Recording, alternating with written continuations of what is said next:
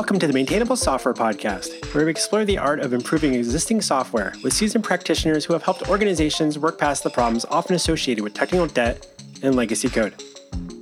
I'm your host, Robbie Russell. On this episode, Aaron Khanna joins us from Seattle in the United States.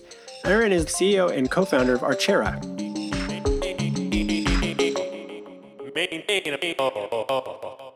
Aaron Khanna, we're so glad to have you join us on Maintainable. Welcome. Thank you so much for having me, Rob. It's great to meet you.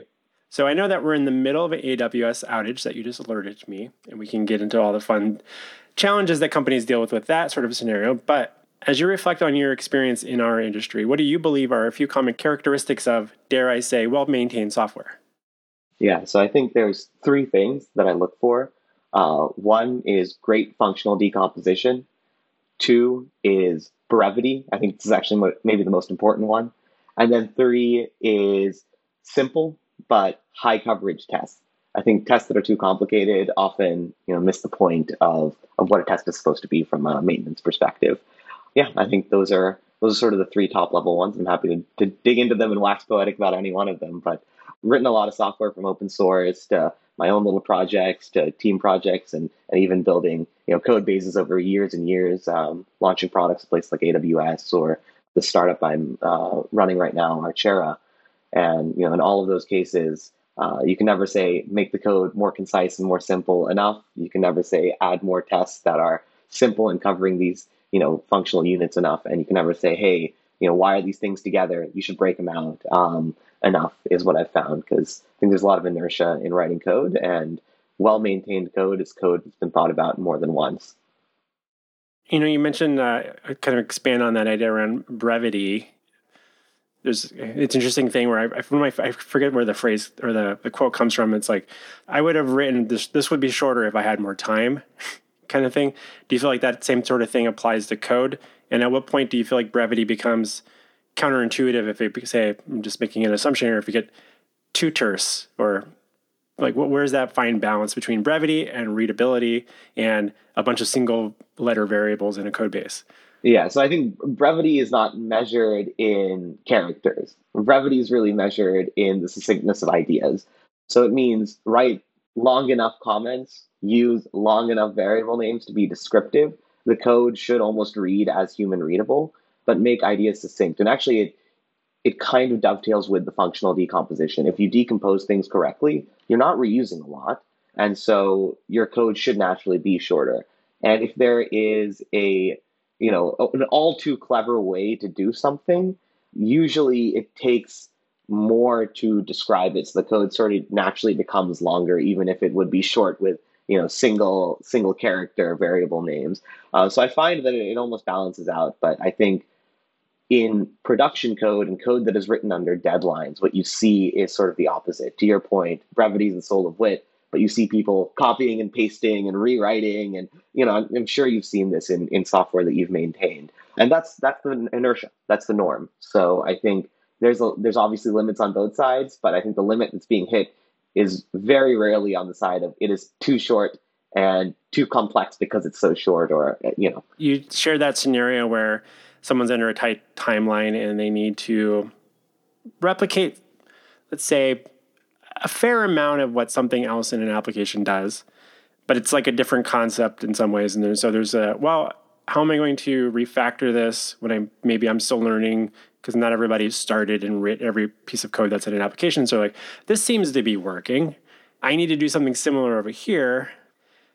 When do you invoke the, uh, maybe I prematurely copy pasted that line of code or that, that file of code, and you start ch- changing some variable names. I was I was pairing with uh, with a junior developer recently who had done this, and I was like, t- I was like, oh wow, this is a pretty impressive test case you have here. And I was like, oh, I didn't know that you were feeling that comfortable with like t- like, whoa, I actually copied like the file and then the test for that file and changed all the names. And I was like, oh, okay, that's that's that's an approach, and that's not a bad thing necessarily. But it's like, well, we need to get this out to the door in the next twenty-four hours. Do I go push like, whoa, whoa, whoa, let's hold off and let's go back and try refactoring? Or do we like, cool, let's get this shipped out if it seems to be working and we can come back and refactor this later? How do teams navigate that sort of challenge? Do you have any sort of ethos there that you kind of employ with your team? Yeah, I actually think that I'm not an absolutist about this. Uh, and the question that you ask is the interminable question of when it's okay to take on debt. Because fundamentally, I think that, you know, story that you gave is an example of taking on tech debt fundamentally, right? When you're not refactoring, you're making it harder for someone down the line to maintain it. Because if there's a bug in that first test, how will they know the second test is actually forked from that first test? So, you know, it, it is quite literally, that is the foundation of technical debt. You have just written yourself a Uh, a note saying, I owe you in the future. And I think there are great reasons, particularly because I'm a C E O now and not a C T O, from a business perspective, to say, yeah, let's go and drive this and go in debt right now, because I know the returns are so great in the near term, we'll be able to pay it off down the road. And I think that is not just a technical question, right? It's a business question as well, um, because you're taking away engineering hours from the future. Another thing about that specific scenario is I work in consulting, and so we work on a lot of other projects that come to us. And so I didn't know that that was copy and pasted from another area. If they hadn't said it when we were doing like a, we were pairing online and talking to the P R, because it was a big enough thing. I'm like, I feel like we should at least talk through it before I give you a thumbs up on this. Because it's like, great, you have a bunch of tests, seems to be working. Oh, some context, like this, a lot of this was copy and pasted. Oh, interesting. Does your team have conversations around when that sort of those decisions are being made, or do you feel like it's easy to detect those things, or do you think that happens a lot and people just don't know it? Not like there's anything wrong with copy and pasting and making some changes. I mean, I think it's a little bit of all of the above, right? It, it depends on where in the code base, you know, what the the developers and the maturity of the developers kind of around the table when they're doing P R reviews looks like. Uh, there's a lot of variance there, and I think that, you know, part of it is having the discipline to know when something is more of a one-way. I mean, everything's technically a two-way door, but there are some changes that are more one-way doors than others. So changes to a data model in a database that affects a ton of downstream applications, changes in a Terraform template, and, you know, this is common resources that everyone's running their E T L pipelines on. These are much meatier changes than going and changing kind of a React component that might have been copied and pasted in the U X is a little bit different. Uh, obviously, there's a hierarchy of bad, right? Having the site go down, bad. Showing bad data to the customer is very bad. You know, having a U X bug, not as bad. So I think it's a function of marrying, you know, where is that practice happening? Um, and it's going to happen regardless of, you know, where in the stack. But is it deep enough in the stack, and does it have so many downstream impacts on the code and on the business such that you need to be extra careful? You should have the most senior people with the most context reviewing those changes. I think that's some some good advice there. You mentioned technical debt, and do you, it sounds like you use that maybe in a day-to-day basis. Do you feel like there's a misconception about what technical debt is that you've seen, or you might have had at one point? They're like, oh, I, you might have used that metaphor to describe some code at one point. That would you? Do you feel like you, the people use it in the wrong way sometimes? It's it's really weird, because it's almost like, uh, you know, that quote from, I think it was like the seventies on pornography, I know it when I'll see it, uh, that Senator gave. It's kind of like that with technical debt. I think a lot of things can be described in a way as technical debt. I mean, my company exists to help people clean up a form of technical debt, which is waste in their cloud spend. You can even view that under the umbrella of technical debt, because all infrastructure now and uh, provisioning is being defined by coders in code. So I think, you know, there is a very small aperture, test coverage or something like that, under which you can define it, or a very broad aperture. Anything defined by a developer's code kind of rolls into technical debt. And I think it probably changes between companies depending on, you know, what is most relevant for the business. It's just, it's hard, right? It's one of those things, like I said, I know it when I see it. I can't define it, but I know it when I see it. It's very context dependent.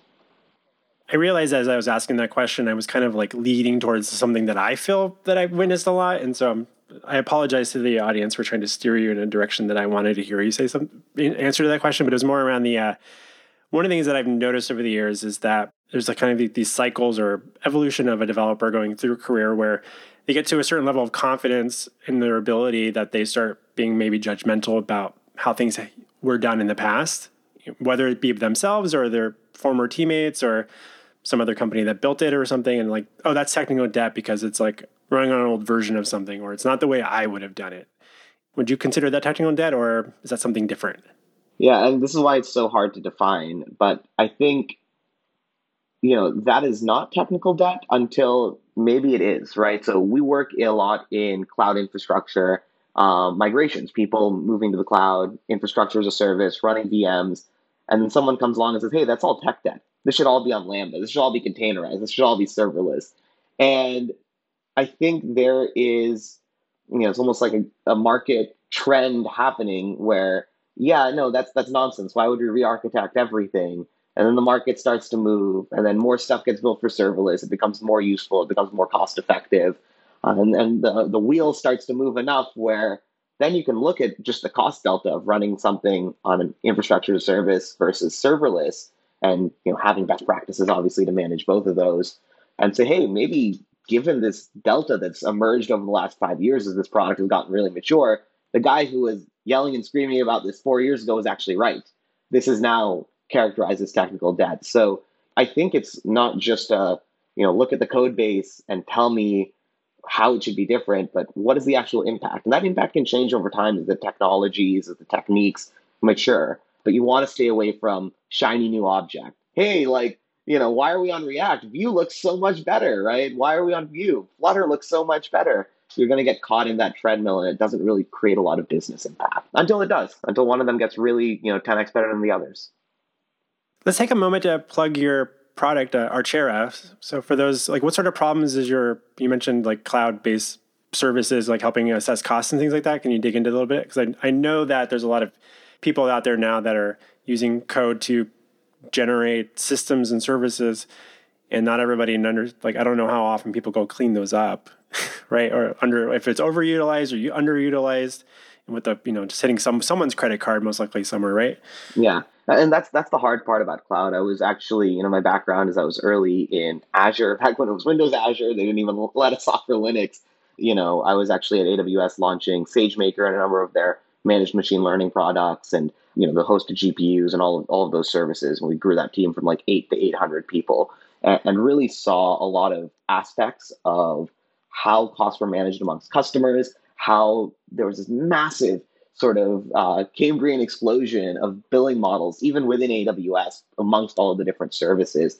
Uh, and then just how difficult it was for customers to, you know, not only understand why they were billed yesterday and who who billed them. And I think at the time I was at A W S, there were tools that did a, a reasonably good job of this, uh, even though they were very expensive.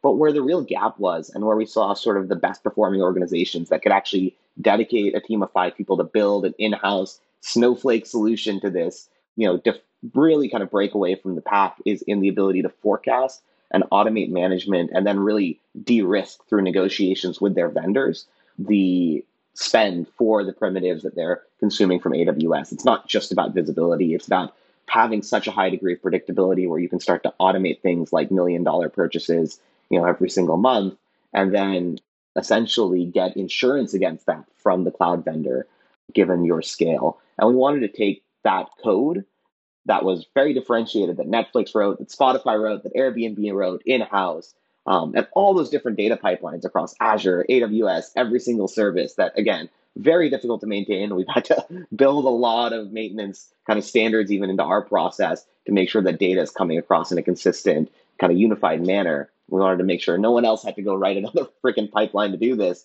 for the marginal cloud vendor. And we want to essentially give that out as a service. We want to take visibility, give that away for free. No one has to write these data pipelines anymore. Here are our A P Is. Go plug it in and take all of your kind of unified and normalized cost data from any app that you're using, from Kubernetes to Snowflake to Azure, A W S services, for free. And then we'll help you automate and de-risk it with software in a way that, you know, really only the big guys who could build these Snowflake solutions before were able to. Yeah, I haven't personally needed to deal with anything on that sort of scale. So it's like, so curious about that space of being like, wow, like there could be a lot of under like systems out there that are were spun up for one, you know, at one point and just sitting idle waiting for the next request, and it may never come, right? And like, I've also worked with clients that are dealing with challenges. They're like, well, I don't really know what we're paying for. Like, is any of this still use used anymore? And trying to like better understand that. So is this something like Archera helps you can plug in, or is it like, do you just like, let's using A W S as an example, is it kind of something you plug in and connect it with A W S somehow, and then you're able to kind of like pull out some details? And we plug in, connect through kind of the existing uh, identity and access management system with A W S, Azure, Google will suck in all of the, uh, at least a year of historical usage, um, uh, utilization data as well. And then we'll actually pull in the billing side. So any special contracts with the vendors, commitments, and you know everything on the financial side of the book as well. We'll marry that in a software platform. And essentially for free, we'll show you what your utilization is, who's spending what, and where there are sort of gaps to optimize. And where we try and help customers is then saying, okay, now I know this is underutilized. Let's actually schedule when that needs to be shut off, what the migration looks like. Uh, let me then buy commitments to a reasonable degree against that plan. And then what we do, which is actually very unique, is because we give customers so much more predictability in their future spend, which is really the differentiator over what existed in the market, which is very much backwards looking, is we have such high confidence that we sell insurance against those commitment plans. So if you know you don't migrate that database in time, or you don't move from IaaS to serverless, we'll actually either you know buy back the commitment, or we'll let you keep the commitment longer, and you can have like a three-month commitment with us, for example, that you could never get under A W S or Azure. Uh, and that's just a function of having so much more predictability that we can give to customers. I'm getting into the weeds a little bit. Uh, curious about this. Uh, is are you now like the billing funnel for those people, or are they direct, still billing directly through A W S or something? They still bill in the A W S case through A W S. A W S actually has a R I marketplace where they can trade these commitments amongst each other. Uh, and what we do is we essentially guarantee to be the market maker for them in that marketplace. So if they need to unload that commitment at any time, you know, even after a month, we actually take that back from them, hold it on our books, and then when we have another customer who needs it, we'll move it over to them. And that essentially comes from the fact that we're helping them automate this stuff. So we don't have to wait for someone to go click a button. We actually have high certainty on when the demand is coming. And then the fact that we just have much better predictability for customers. We're really built around this idea of forecasting and, and making those forecasts come true. Nice. Well, thanks for get, providing a um, kind of an overview of that. I'll definitely include links to that in the show notes for our audience. Digging back a little bit into some coding related topics, you know, we talked about technical debt. How does your team go about managing, prioritizing technical debt tasks? Is that something that people carry around in their head? Does it live on a board somewhere? Is it a spreadsheet somewhere? Like, we recently became a big, uh, you know, Confluence shop. So our new V P of engineering has put in uh, some awesome processes in Jira, and a lot of the prioritization really comes from uh, the bug hierarchy, essentially, or the tech debt hierarchy that we've put together in Jira, and it really kind of follows the, you know, the fundamental tenets of what we're trying to do for customers. You know, one, we want the service to be online and available. Two, we want the data to be correct. So, you know, maintaining all these data pipelines is an incredibly, you know, difficult task, but it's one that we prioritize because we want to make sure that, you know, every marginal service is accounted for. So we have a ton of monitoring, a ton of sort of triage processes that we've built just around that. Because, you know, while A W S doesn't change A P Is for spinning up and down infrastructure that often, they change the billing constantly. And that's that's a big, you know, a big challenge that, again, we want to take on and give away even for free in our free tier, so other customers never have to deal with going and building this maintenance nightmare to uh, pull in all and normalize all of their cloud costs. So your uh, your team is using Jira and Confluence, and so is it something like what's what is the if you're a developer on your team right now, what is their expect what's the expectation of them to track something if they see something? Is it like raise a ticket, throw it in a Confluence type of thing? What's or or discuss it at a meeting or pitch it somewhere? Yeah, we we have um, generally weekly kind of open session meetings where we can talk about this stuff. Generally, more senior folks will just cut the tickets and. Uh, we do triage uh, every kind of two weeks along with our two-week sprints. Everything sort of aligns on that cadence of, of the two-week sprint. Uh, we have ad hoc discussions, so to speak, or open discussions every week. And then uh, we'll have kind of the final prioritization and assignment. And then there's some ways to short-circuit that. So if we prioritize something as P zero or P one, it'll get looked at in twenty-four or forty-eight hours. So there's some, you know, short circuits just for large customers, folks that we need to get back to, or we have a demo with in, you know, a few hours that's broken. But generally, we try and keep everything into the framework of, of the two-week sprint where we can. Um, we've had to develop mechanisms like a bug czar, rotating and things like that to, you know, deal with other sort of fires that crop up.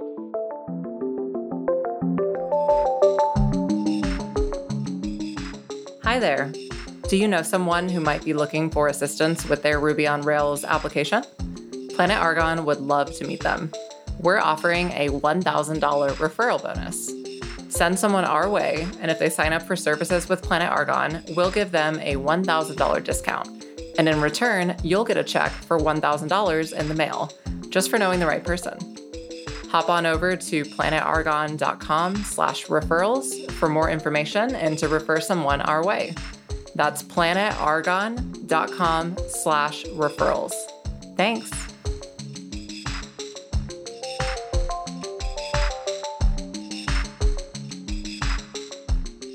Do you find yourself more on the side of team rewrite or team refactor? I think probably team refactor. I, I think there's a lot to be, I mean, it depends, right? These are all very contextual, but I think generally the, especially if the author is still there and maintaining, the original author is still there and maintaining the software, refactoring, I think can make a lot more sense, especially if it's someone else doing the refactoring, because keeping the common components, having two people who can maintain it instead of one, is is generally the benefit, uh, at least from a kind of management perspective. When do you think it makes sense to go through that process of a, of a say, a, a larger rewrite? Yeah. Where I've seen it make the most sense is when we are kind of offering a net new product essentially to a customer, and it requires um, really going in and like breaking something out fundamentally uh, from, from the core code. This could be largely on the front end, which is where we've done this most recently. We've had to offer a new automation product that weaves into everything else, and we have to rewrite a big chunk of the front end for that. Um, but also on the back end, you know, we're going through something right now where we're actually trying to take all those pipelines I was talking about and make them open source uh, for for kind of everyone to come in and contribute to. Again, we don't want anyone to have to maintain, you know, all the marginal billing pipelines. And trust me, they break every single day, um, and everyone who's at scale and has to deal with like billing from ten, fifteen platforms is dealing with this nightmare. So it's something like that that we basically have to go to a full re- rewrite around the kind of core data models for to make sure they're sanitized and ready to go and um, extract. So I think there are really kind of business-led and product-led reasons to go and make that big investment. I'm curious about that uh, going down the open source path. Do you have any open source projects already that the organization's released? And so is this something that you've... And I know a lot of companies will put stuff out there, open source it, and so it's visible, and then occasionally might get people to participate in contributing back to it. Do you feel like that's more of a, a scenario? Like, do you have much success on actually recruiting external people that are not employees of Archera to participate in these things, or is it more of a being open, like working in the public eye a little bit more as part of like the the goal there? So, I mean, we are, I think, a given our, our developer base, a lot of them actually have come from the open source world. Like we've had some contributors to SUSE, we have contributors to Argo, and we actually kind of engage actively in the community. We have an open source kind of Kubernetes monitoring tool that we collaborate with some other folks on. But again, I don't think we have the scale of having a a big, a big you know C N C F project that we exclusively manage and have a lot of people contribute to. But what we do have, I think, uniquely is we have large customers with teams that they were going to build out to do this, build this anyways. You know, folks like Fortive down up here in Seattle is a big Fortune five hundred company with like, I think probably eight different organizations with their own C T Os and developers underneath them. And it's, you know, folks like that where the developers would be interested in coming in and actually contributing to something like this. So I think within our customer base, there's interest. Uh, and then even within the kind of broader, I think, FinOps community, which is a new thing that's sort of emerging, but we've talked to folks who manage, you know, very large cloud spends for top one hundred A W S customers who just don't want to build a lot of this stuff themselves. Um, and, you know, while I can't say, hey, it's going to be super successful, I can say we have people who will work with it, uh, with us on it. Maybe not at the scale of, uh, you know, where Argo is now, for example, but I think there's good buy-in from a slightly different cohort of folks. Yeah, I hadn't heard uh, FinOps used yet, so that's that's interesting. That, that's a whole thing. It's a problem, in the, right, for the for, in the industry. And so, big picture, how like how long have you? How many? How, how many? Approximately, how many years have you been part of this industry now? So about three years, and you know, I think FinOps is still very new, right? Some people, like I think Nike has a FinOps team, for example, um, and obviously like Netflix and Spotify have specific financial operations teams. They call them different things like capacity planning sometimes, but generally they, they take that same function. I think it's a problem that has emerged really at the kind of larger end of the market in terms of the scale of usage, but it's it's really kind of trickling down pretty quickly. I think we see a lot of startups with, you know, a few hundred people now looking to bring in FinOps, because at the end of the day, going from what I think I was trying to change in the industry before, which is a visibility-based approach, to one that's about prediction and automation, saves you so much money on a multi-million dollar bill that a FinOps team pays for itself. And more businesses are starting to realize this just from an R O I perspective, which is kind of weirdly why we see some of these teams reporting into the office of the C F O and not the C I O. But I think the, you know, P and L justification makes sense. But from an operational standpoint, the ability to have, you know, a, an additional way to monitor your infrastructure, which is essentially what the spend monitoring is, actually, I think, has benefits from a maintainability perspective. You know, things like recursive lambdas are caught uniquely by, you know, spend monitoring tools as the cost just goes to the moon. And, you know, it is fundamentally a function of the software that's being written. You know, I'm curious about, you know, your team's own delivery. You talked a little bit about their, how they manage tasks and technical debt and bugs, things like that, working on sprints. Are there other metrics that your team uses to kind of, they're able to keep an eye on in terms of like the health of your software delivery cycle? Yeah, so I'd say one of the big things is um, just having monitoring in place, particularly, I think they're calling it observability stack now, right? Um, but monitoring logs, uh, monitoring metrics from the underlying infrastructure, um, and then kind of traces when things break. And there's a ton of tools out there uh, that do this for you, but Uh, those three are kind of key, and particularly silencing stuff that's happening in irrelevant systems. You have to configure it correctly, right? And then really raising the alarm bells, you know, automatically creating, creating a P zero ticket in the Jira system when it's something that happens in a critical system. So I was talking about our data pipelines earlier. You know, when there's a trace back that fails there, that is immediately a P zero ticket because we could be sending incorrect cost information to customers. Uh, if the cache goes down and the, the metrics on that particular set of boxes go down, all right, that's a P zero. But, you know, if we see some front-end error or something goes blank in the React, all right, that's maybe a P two. We'll look at it in a few weeks, but this is not uh, a huge issue, right? Often the customer is like, oh, the U X is broken. Okay, great, just reload it, and it's fine. So I think having that hierarchy baked into how you tool your observability is important. Just slapping observability in place will just lead to everything being silenced without, you know, that thoughtfulness about what's alerting and, and where it's being alerted to. Are there also any metrics you use to track like just the team health at all, in terms of whether that be their code contributions or how much they're getting through in, like, say, a sprint, or the time to deploy things, or how long the C I takes to run and things like that? Yeah, we, we've gone through a few iterations of this, and I'll probably kind of be honest in saying this is where we're likely the least mature. But what we've been trying to do is get very tight on costing. If we're able to cost things correctly and hit those um, milestones, um, either hit or exceed them, then we're doing really well. And I think this is something that we're still trying to get dialed in. But things like planning poker have sort of helped build that muscle in the team, where everyone goes around and estimates, uh, you know, there's a little Slack bot for this now, I think makes it really easy, estimates how long a task should take. And then, you know, whoever is running the scrum or the sprint uh, then averages it or uh, puts their own sort of spin on the estimate and gets the person assigned to agree. You know, those exercises are really helpful in getting alignment and starting to dial in this muscle. But I think once you're at a point where you have a really good uh, system around delivery. And then the other thing is how many bugs are being created. And if a bug is created once and it is systemic, is it being fixed that first time? So systemic bugs are something that I've gotten really tight on as well. It's interesting. The uh, similar to you're talking about, you know, your product there and helping organizations understand their costs and predicting things. Do you feel like it's easier to forecast and plan for infrastructure than it is over like what human output could be look to look like, and trying to apply similar? I was asking the question because I know that it's it's a challenge for a lot of teams. They're like, well, don't ask me to estimate because I'm not good at estimating, and so teams just give up on it. But at the other end, you're like, how do you as a business owner prioritize things when you don't really have a good sense of like, is it worth the investment yeah. in the first place? Well, so, I mean, there, there's sort of two different things. I think this is this is really an important question, right?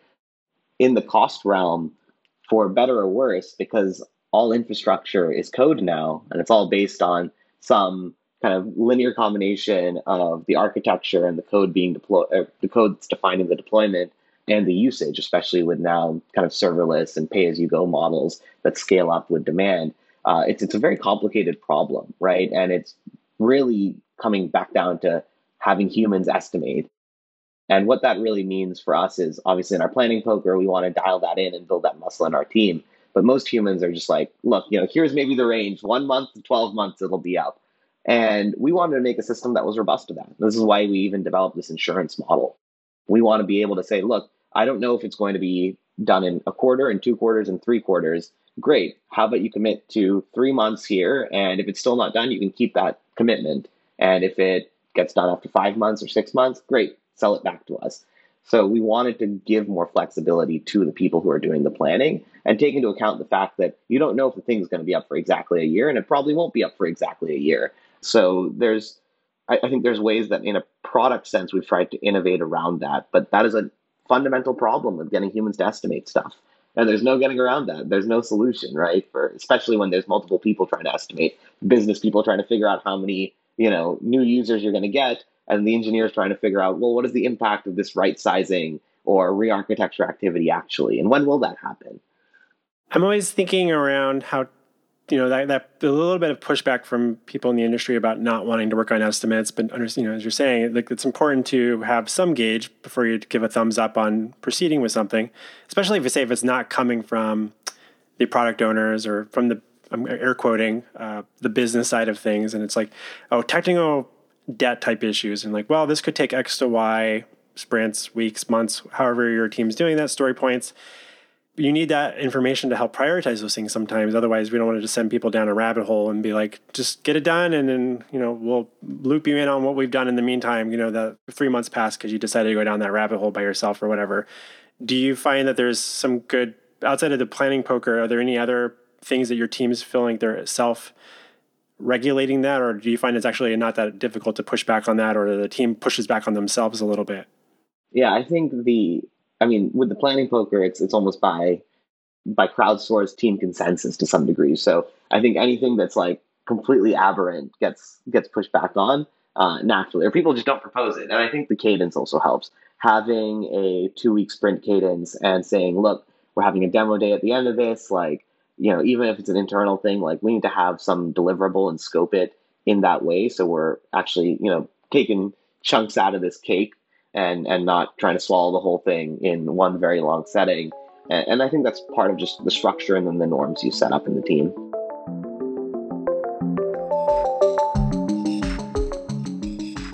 We'll be back with our interview with Aaron in just a moment. Hi, it's me, Robbie. I wanted to take a quick moment just to say thank you for listening to Maintainable. If you're finding these conversations valuable, please consider sharing a link amongst your peers and or writing a review on Apple Podcasts to help spread the word. Also, do you know someone that I should interview on Maintainable? Shoot me an email to robbie with a y at maintainable dot f m and make your case. And now, let's get back to our interview with Aaron Khanna.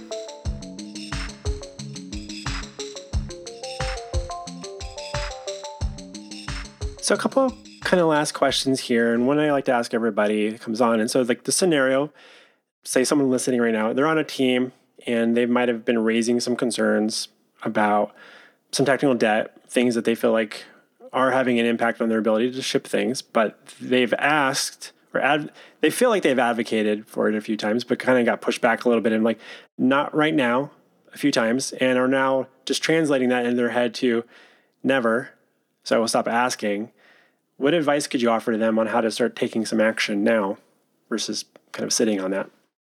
Yeah, I mean, I think obviously it depends on the organization and, and where they are, because maybe uh, in some cases, you know, they do need to move fast and, and build other things from a business perspective versus focus on maintaining uh, a core system. But I would say that particularly with technical debt, particularly with cleaning it up, there is a really hard and fast case to be made, just even looking at historical data and bugs and maintenance on future develop, developer velocity. So if you're in a place where, you know, the thing does need to be maintained, it is costing a lot from a, you know, you can even, if you're doing story points or um, scoping out bugs and doing planning poker, you can literally add up the number of hours that the dev is costing, project that forward and say, look, you know, this is how many hours this investment of time upfront can save. There's a business case for this, assuming we're going to still be using this system or relying on this system in the future. Obviously, for like core infrastructure systems, core databases, it always makes a lot more sense to fix it now versus let it break a ton of stuff downstream uh, in the future. So I think having a hard numbers-based case and coming with a business case to the table is, at least in my opinion, being a manager, the easiest way to get buy-in and move resources. Do you hear that, everybody? Um, need to have some estimates. Do you feel like it's helpful for the team to propose, like if you're working through that story point planning poker of like, okay, it's going to could potentially be this, but if we're still having to deal with this other thing, it's actually more likely to be this higher story point.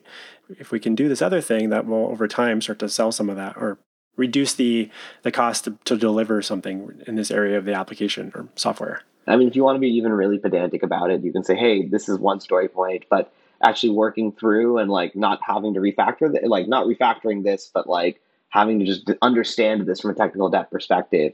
You know, it's another story point right there. Break it out as just technical debt payoff, and you can have the team even quantify it. That's very extreme, but I think the idea is if you make the point clear what percentage of the work is actually going to paying down your tech debt, uh, is going into understanding or making kind of occult changes in a spaghetti system, it becomes really clear to management really quickly.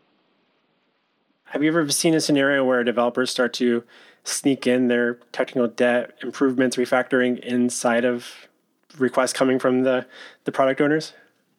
R- really great developers, yes. But, you know, a lot of people will just do what is scoped to them, right? And I think, you know, people who have a high degree of understanding, I think first and foremost, and then kind of ownership over those pieces of the product because they know they're going to be working on that thing in the future are often the ones who will go and make those changes. And, um, you know, with a change to add feature X Y Z, we'll actually go and do a database uh, refactor, put a new index on it, and kind of do the legwork behind the scenes. I actually found the best way to do that in a team is to have people own parts of the product long-term, because then, you know, it's them in the future who they're helping out by going and making those changes, in addition to everyone else who might touch that piece of the, uh, the code base. I'm always thinking about how some of the conversations I have with developers over the years where there's a, or even if you talk to product owners in particular, they'll be like, well, okay, we have this technical debt that the team's accumulated. And then the product owner is kind of feeling like, I didn't ask you to make a mess of the code base or to cut a bunch of shortcuts in the, in your, you know, in your, uh, in the software as we've approached things over the years. So there kind of ends up being this weird, like, well, the product team isn't kind of giving me permission to work on this stuff yet. They've never explicitly said, don't take care of this stuff either. And so it becomes this kind of like finger pointing type of problem. Have you experienced much of that at all? Well, I, I've definitely seen that happen before. Uh, you know, not my problem sort of mentality. I actually think it, it's often the case that that's just a function of like gaps being left in how management assigns things. I think it starts with good architecture, with clear boundaries, with clear sort of delineation of who owns what.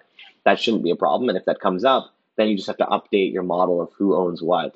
And I think that that's just the proactive job of whoever the engineering manager is for that product or project uh, to, to go and define and work with his architect or principal engineer, or whoever, her architect or, or principal engineer. I, I think they have a ton, DevOps engineer sometimes manage this as well to really make that definition clear and evolve that definition. Um, because that's just the early signs of a broader team dysfunction that could happen if things are left to just sort of be thrown up in the air and caught by whoever's willing to catch it. Yeah, that's uh, kind of touching a little bit on like the, what's the concept of, what's your team's definition of done for something, right? It's like this, what are the things you're you're trying to account for when you deliver something? Is it just the feature does what you said it does, or did you, does the Does that item in Jira also, the issue in Jira also supposed to encompass, and how does this impact what's closely, ne- you know, around surrounding it? And am I responsible for that as well? And I think that seems like a team-based decision to figure out, but as you said, maybe more experienced developers or really good developers start to figure out that that is part of what needs to happen as well. But at the same time, I can understand people going down the path of being, you know, new in the, this industry or as a software developer and be like, well, I got to, you know, take the order and I'm going to give you exactly what the order is up, but that wasn't in the scope. So who's responsible for managing the the scope, I suppose, becomes another thing within that that particular team there. Yeah, and that's why planning poker is never like the most, uh, you know, high fidelity activity, because sometimes you get into the code base and you discover that X Y Z needs to be refactored for this to really work. And, you know, we try and limit scope creep to some degree by having customer verifiable outcomes for a lot of the kind of work and features. So uh, it's being driven by, you know, customer feature request or a customer, you know, pain or, or issue in the platform. Um, that's kind of a hard number that needs to be fixed or a hard error that needs to be fixed. So it's things like that that I think, you know, scoping can help. But again, you're never going to remove this idea that someone gets down into the, you know, into the guts of the system and discover, you know, pulls on a thread and the whole sweater comes apart, so to speak. Like that will always happen. You could just, you know, minimize how that, how frequently that happens by having good maintainable code and, and processes and systems that adapt even with changing estimates. Thank you for that answer. I know that the audience will appreciate hearing that, and hopefully everybody can do a little bit of self-reflecting on how they're approaching these things or thinking about scope or who they should be asking those questions to within their team. Last few quick questions for you. Is there a non-software, non-technical book that you find yourself recommending to peers on a regular basis? Oh, very interesting. I think from a software perspective, The Mythical Man-Month, that just has a lot of parallels to software development, even though it's not per se super technical. Um, and, and I've definitely recommended that a lot. Uh, you know, I think recently a lot of kind of great business books have come out. Um, you know, particularly I, I was just reading one that I've been recommending from Frank Slootman, who runs Snowflake now. Uh, he was at ServiceNow before. Uh, it's called Amp It Up. And I think from just a business perspective and from a general sort of like team leadership perspective, it was really good. How do you rally a team? How do you set really high expectations? Um, and I think it applies, obviously it's written from a high level business perspective, but it applies in a lot of ways to kind of fast moving engineering teams. Nice. I hadn't heard that one before. So I'm definitely, I'll include links to those both in the show notes for everybody. And where can listeners best follow your thoughts and ruminating about software development online? Well, uh, most folks can find me on Twitter at A R A N K H A N N A. And if you're interested in finding out more about what we do at Archera and how we could potentially help you with cloud spend challenges, uh, you can find us at A R C H E R A dot A I, archera dot A I. Well, excellent. It's been such a delight having you join us on Maintainable, Aaron. Thank you so much for talking shop. Likewise. Thank you so much for having me, Robbie, and hopefully we get to meet again soon.